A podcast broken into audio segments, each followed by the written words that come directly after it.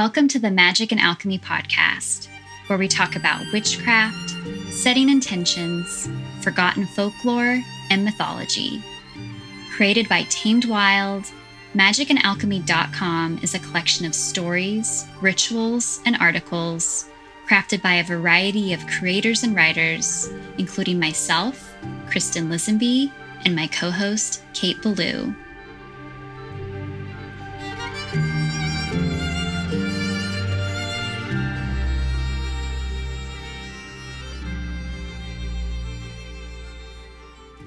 Hello, and welcome back to the Magic and Alchemy podcast. I'm Kristen Lisenby. And I'm Kate Ballou. Happy Imbolc. Happy Bridget's Day. Yes, happy Bridget's Day, Kristen. How are you celebrating? Mm, okay, well, to be honest, uh, Imbolc this year falls on the Lunar New Year, and for reasons that would be too ridiculous for me to explain, Cody and I always watch Detroit Rock City on the Lunar New Year on the Amazing. Lunar New Year. However, I, you know, I also plan to build an altar to Bridget, write a little poem, and I've been doing some really serious energetic cleaning of our home over the last couple of weeks. And so I will probably continue those things as I set my eyes on spring, um, taking stock, so to speak. But what are you doing? Well, first off, I'm having right now a little bit of a middle school flashback because you are talking about Detroit Rock City, the 90s movie with the band Kiss, right? Oh, yeah, absolutely. okay. I haven't seen that movie in probably 15 years, um, but I love working with nostalgia in my practice. So mm-hmm. I don't know, off air, we need to discuss this um, more in detail. Yeah, but definitely. It, in regards to Imbolc here, um, weather permitting, I like to take my goats for a walk on Sabbath days, mm. especially at Imbolc because there's a lot of wild greenery and flowers starting to pop up. Mm-hmm. Um, and it's just been so rainy and windy, and I know they would appreciate an afternoon spent eating and exploring wouldn't we all? Yes. Um, but it's also an excuse for me to visit the old well in the woods here. Maybe leave an offering for the water spirits and Bridget and just get some nature therapy. Sounds wonderful and also reminds me that I need to get upstate soon. Definitely. I also, you know, just reread the Imbolc Sabbath book from Llewellyn that Tamed Wild carries in the shop. So it's a little bit of a refresh before I head to the Imbolc retreat this weekend. And, you know, I highly recommend these books, the whole series, for anyone looking for a really, you know, clear, concise, and manageable dive into the Sabbats. I really like those books too. And I know there are so many great Sabbath books out there, but like you said, these ones are just so clear and concise and a really quick read too. Definitely. So, what have we got today? Today, we're talking plant magic and animal lore for Imbolc. Mm. But before we get going, if anyone wants to hear more about the history of Imbolc, seed spells, the coming of Bride slash Bridget, even some Lupercalia lore, have a listen to episode 12 from season one. And Kate also has a piece on the Magic and Alchemy blog right now about Imbolc rituals and gatherings. So be sure to check that out too. Definitely. And, you know, as always, even though we will be discussing plants, some edible, some not, this is not a one on one consultation. Be smart, and aware like we know you are. Plants are magical, but always work with a practitioner who knows your personal medical history before ingesting anything. And now, some myth, magic, and plant and animal wisdom for Imbolc.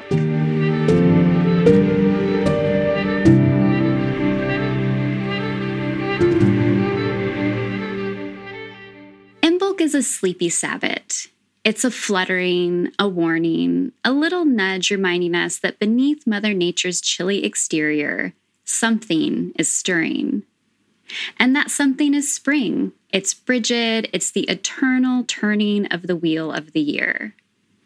Because the universe is always speaking to us, I received a book in the mail courtesy of my dear co host. Thanks, Kate. Yay. called The Witch's Feast, a kitchen grimoire by Melissa Madara. And you know, when a book that I've been secretly eyeing for a while that deals with kitchen witchery and seasonal eating arrives the same day I'm sitting down to write an episode on Imbolc plant magic, I take that as a sign that maybe I should share a bit today. Mm, I'm just so glad that it arrived and seems like right on time. Um, you know, I have my own copy, so we're going to have to make those ritual bread masks together um, maybe oh. maybe gorgon shape. I was I was thinking the same thing right when you said that. Perfect. There's a passage from the book that talks about why getting to know and working with seasonal plants is so special. Mm. When talking about a plant's relationship to the wheel of the year and equinoxes and solstices, it says, quote, there is great beauty and magical potency to be found in these crucial cycles, also deep wisdom. The living earth is an intelligent being and provides what is necessary when we need it most. In spring, the return of fresh produce and herbs supplies much needed vitamins, enzymes, and fiber after a season of salt, fat, and starch. In summer, fresh fruits and vegetables are cooling and hydrating to the body, helping us to withstand the scorching heat and providing energy for summer's kinetic pace. At the return of fall, richer foods appear fatty nuts, starchy vegetables, meats, and cheeses, all of which prepare the body for the slow pace and frigid temperatures of the coming season. Here, we also see living ferments return to our diets pickles, kraut, vinegars, and wines, which provide crucial enzymes and probiotics during a season with little fresh food available. Even in the deep winter, the earth continues to provide, giving us nutrient dense vegetables and goods that store easily at low temperatures, like beetroots, pumpkins, and carrots, ensuring that fall's harvests will sustain us all winter long. Consuming these foods when they are in season will not only ensure that they are at their most delicious and nutrient dense, but is also proven to strengthen the immune system and help our bodies navigate the flux of seasons. While seasonal eating has become a trend in recent years, this wisdom is ancient, deriving from our ancestors' deep interrelationship with the land that gives them life. End quote. That's beautiful. I really love these words because it reminds me how different life was for our ancestors for the most part, it is so easy to get whatever we want in the modern world. Mm-hmm. We can buy an array of fruits and vegetables year round, eggs, nearly any type of rose, flower, plant, even when they're out of season. The Imbolc uh, Sabbat book speaks to this too. You know, like the ancients had such a different relationship with winter than we do. You know, as I sit right now next to my radiator in my heated apartment. But, you know, I definitely don't have to use my back patio as a refrigerator or salt any meat in an attempt to keep it fresh. But, you know, fellow city witches, the vermin attempting to eat your stores is still very much present day. So true. Yeah. and that's not to say there's anything wrong with having you know everything available to us right now. Um, i am a believer in the path of least resistance. So by all means witches use what's available to you. But there is something special about connecting with what's growing around us right now. I can't help but think what is mother earth sharing with us? And why is she sharing it with us how can it support us physically mentally and magically even though there's not as much going on in the garden at the moment compared with summer or harvest season, Imbolc always reminds me of humanity's reliance on the earth. Because if you live in an agricultural community like I do, even though people are just getting their land ready for planting, or in some cases still thinking about it, it's through this ebb and flow, this push and pull, these ancient, time worn seasonal rituals that we're able to harness life giving energy from the land and also hopefully offer some back. So while the garden is still getting up and running, there is a lot of stirring in the wild areas, which I would love to talk more about. Some of these plants might be new to you, they may not grow where you live, but I encourage you, weather permitting, to just take a little walk in a park, a local trail, maybe even your backyard if it's kind of wild like mine. Just somewhere where you can see what's starting to take root without any help or interference from human hands.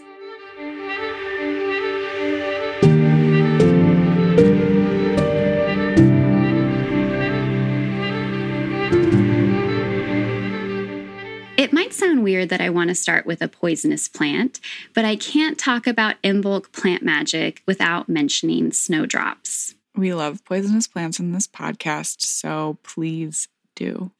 Well, in Celtic myth, when Brigid, as the spring maiden, defeats the Cailleach, as the winter witch, the earth thaws beneath Brigid's feet, leaving white, dainty snowdrop flowers in place of snow. Because of this, Bridget is often associated with snowdrops, but also white and yellow flowers in general, including celandine. Celandine is another poisonous flowering plant that emerges in late winter and early spring. Its name comes from an ancient Greek word that I will not attempt to pronounce, but it translates to swallow, as in the bird.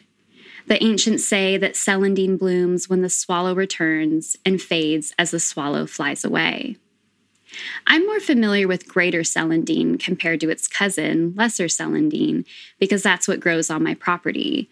But celandine is marked by these cute yellow flowers, but also by the bright yellow orange latex within the stem. So when you pull up celandine or break the stem, it bleeds yellow. When I first moved here and would give our neighbors a little tour and show them our garden, they would always point out the celandine to let me know it's not a weed, it's a medicinal plant, and that yellow latex is used as a treatment for the common wart.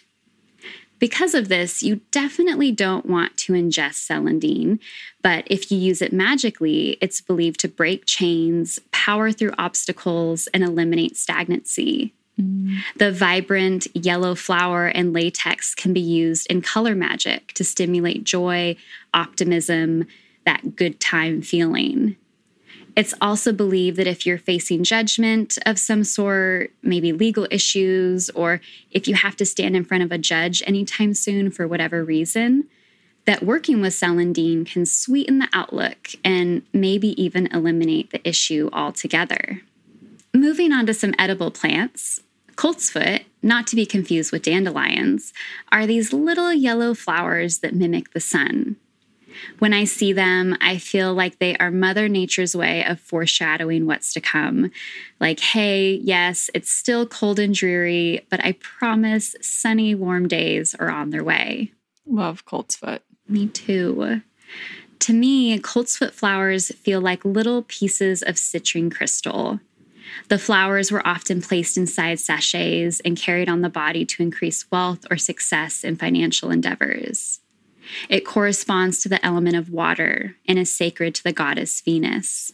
Because of this, maybe consider some sort of ritual that incorporates all these things as we're collectively inching into spring. Maybe make an infusion with coltsfoot, camellia, and basil flowers as an offering for Venus. Leave it on your altar on Friday, her sacred day. Ask for more harmony, for joy, or some other Venusian gift. Or if that doesn't feel right, maybe just try meditating with one of these plants, which is one of my favorite rituals, no matter which plant we're talking about.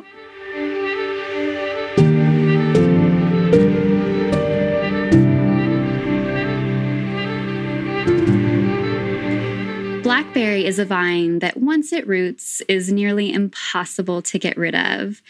And as luck would have it, we have a lot of it here in the Azores. Blackberry vines love climbing all over the rock walls and weaving itself in and out of whatever it can. And while it can be quite painful if you accidentally catch a thorn, I also love living somewhere surrounded by this thorny, magical plant. I won't talk too much about thorns because I know, Kate, you talked thorn magic in episode 40, I believe, from mm-hmm. before winter break.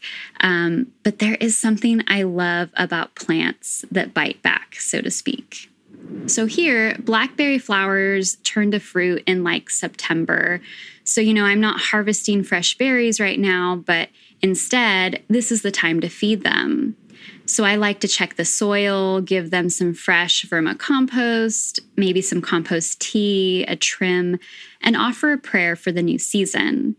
And also thanks for keeping me safe while in their protective circle of thorns. Medicinally, blackberry is an incredibly healing plant, not just the flowers and fruit, but also the leaves. It's also sacred to Bridget and the goddess. Some stories say that if you find an arch of blackberry brambles, preferably natural but man made will do, it's considered good luck to walk beneath them, especially if you're seeking a cure for illness, injury, or another malady. And lastly, I have to mention camellias, or Japanese rose, as it's also called. I have two massive camellia trees that are stunning, but also turn my entire yard pink from fallen flowers for the duration of January through March. But I don't mind the mess because the bees love it. There's not much for them to eat right now, but I swear if you walk by the camellias, the trees feel like they're vibrating from so much bee activity. So, that in itself makes this tree feel really special. But like many rose varieties, camellias and other pink flowers can be used in our magical workings to generate love, passion, devotion, gratitude, or to forge a deeper connection with what lies in our hearts. Basically, to me, it feels like if rose quartz were a tree, it would be a camellia. That's beautiful. According to some flower lore I dug up, it says while camellias can be used in any number of rituals or magical workings, it's most commonly used in divinatory practices, specifically tasseography or divining with tea leaves. I won't go into specifics here, but there is an article on Magic and Alchemy, the blog, that explains tasseography in detail. But according to what I found, if you divine with camellias, be on the lookout for a heart shaped petal a sure sign that your message was heard, received, and you need not worry about your query. I also found this article that compared camellia trees to a living prayer, since it aligns with the number 11 in numerology.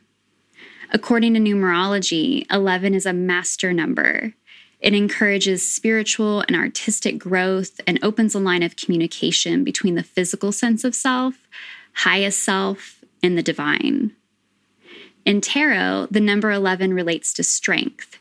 This is significant to the camellia because it speaks to the spiritual, transformative, life changing qualities available to us, so long as we develop the will to realize our potential.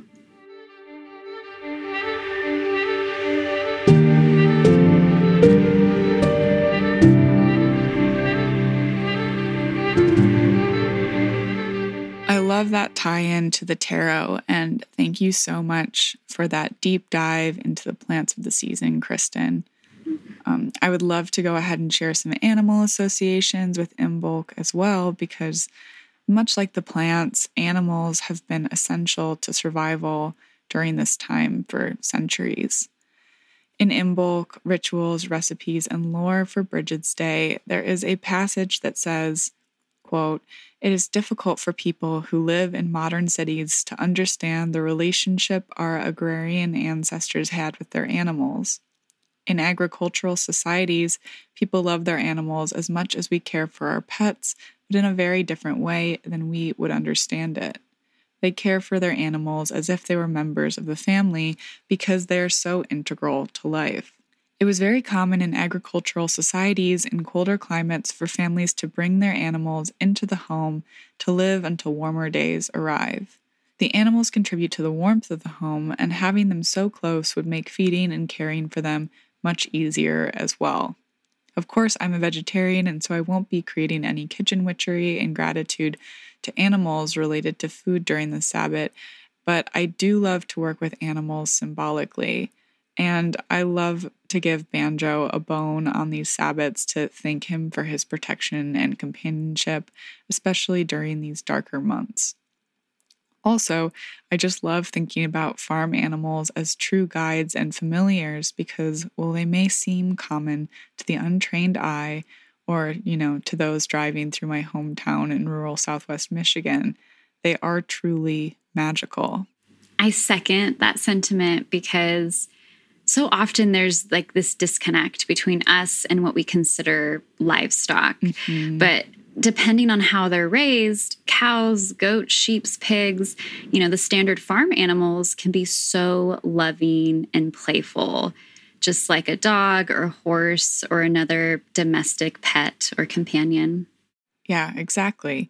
You know, cows are sacred in many traditions, and the cow is a symbol of abundance, comfort, nourishment, love, home, and warmth, and is one of the symbols of the goddess Brigid. There is, of course, you know, the groundhog during this time of year. You know, shout out to Punxsutawney Phil. the groundhog symbolizes community and beginnings, earth energies, and rebirth. And of course, you know, we know that if the groundhog sees its shadow on Imbolc, it means that the spring will return late. I love Groundhog's Day only because so many folks don't realize they're participating in something akin to a pagan ritual. Um, mm-hmm. This specific tradition comes from 18th century German immigrants who um, brought this practice to Pennsylvania. And then the celebration was formalized in Punxsutawney in 1887.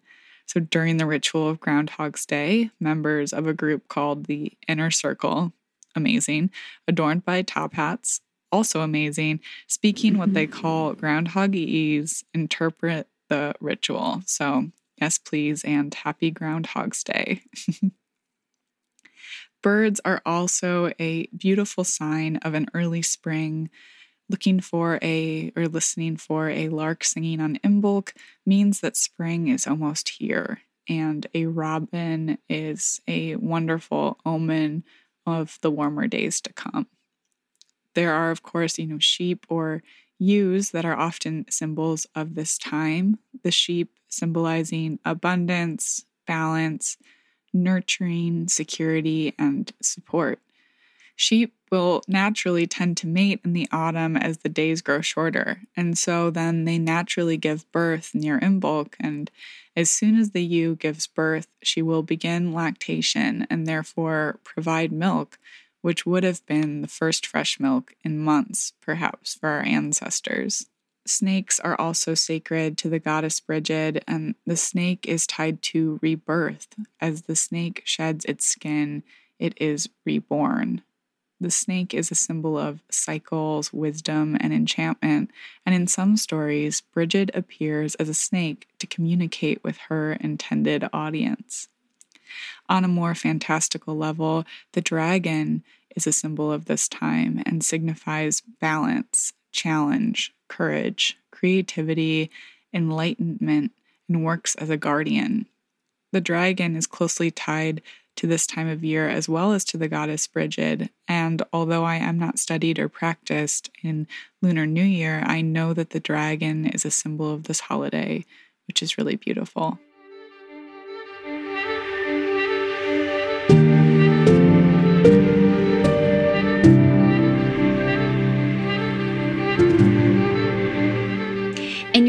Article that I mentioned earlier, Kate, I really enjoyed the questions you posed for people wanting to connect with the essence of this Sabbat. Thank you. You asked people to notice what's awakening in their life right now. You wrote, What needs to be cleared in my life to make space? How am I transforming? What seeds am I planting? What exists on that horizon? And these questions just feel so relevant, um, at least for me right now. Mm-hmm. But also, whenever you know we're looking to check in with our intentions and the reality we're creating. Definitely. Um, and so on this Imbolc, uh, it's time to reassess, to take stock and feel the tendrils that are moving just below the surface. Reach out to these plants and animals that we talked about as guides along the way and if you feel lost, just pause. If you feel called to, write a poem, light a candle in honor of Brigid and her fire, care for yourself, and connect with the promise and the hope of warmer days.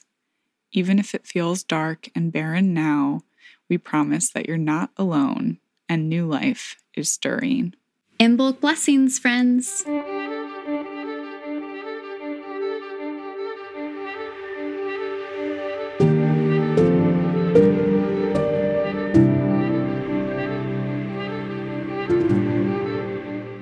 Thank you for joining us today on Magic and Alchemy, a podcast from Tamed Wild. Again, we're Kate Ballou and Kristen Lisenby. You can find us online at K8Ballou and at East and Alchemy.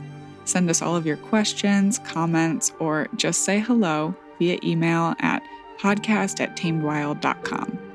You can view all the amazing offerings from Tamed Wild on their Instagram at Tamed Wild or on the blog magicandalchemy.com. Tune into next week's episode where we talk sex magic. Just a reminder that magic and alchemy are always available to those who know where to look for it. So, mote it be or something better. Until next time.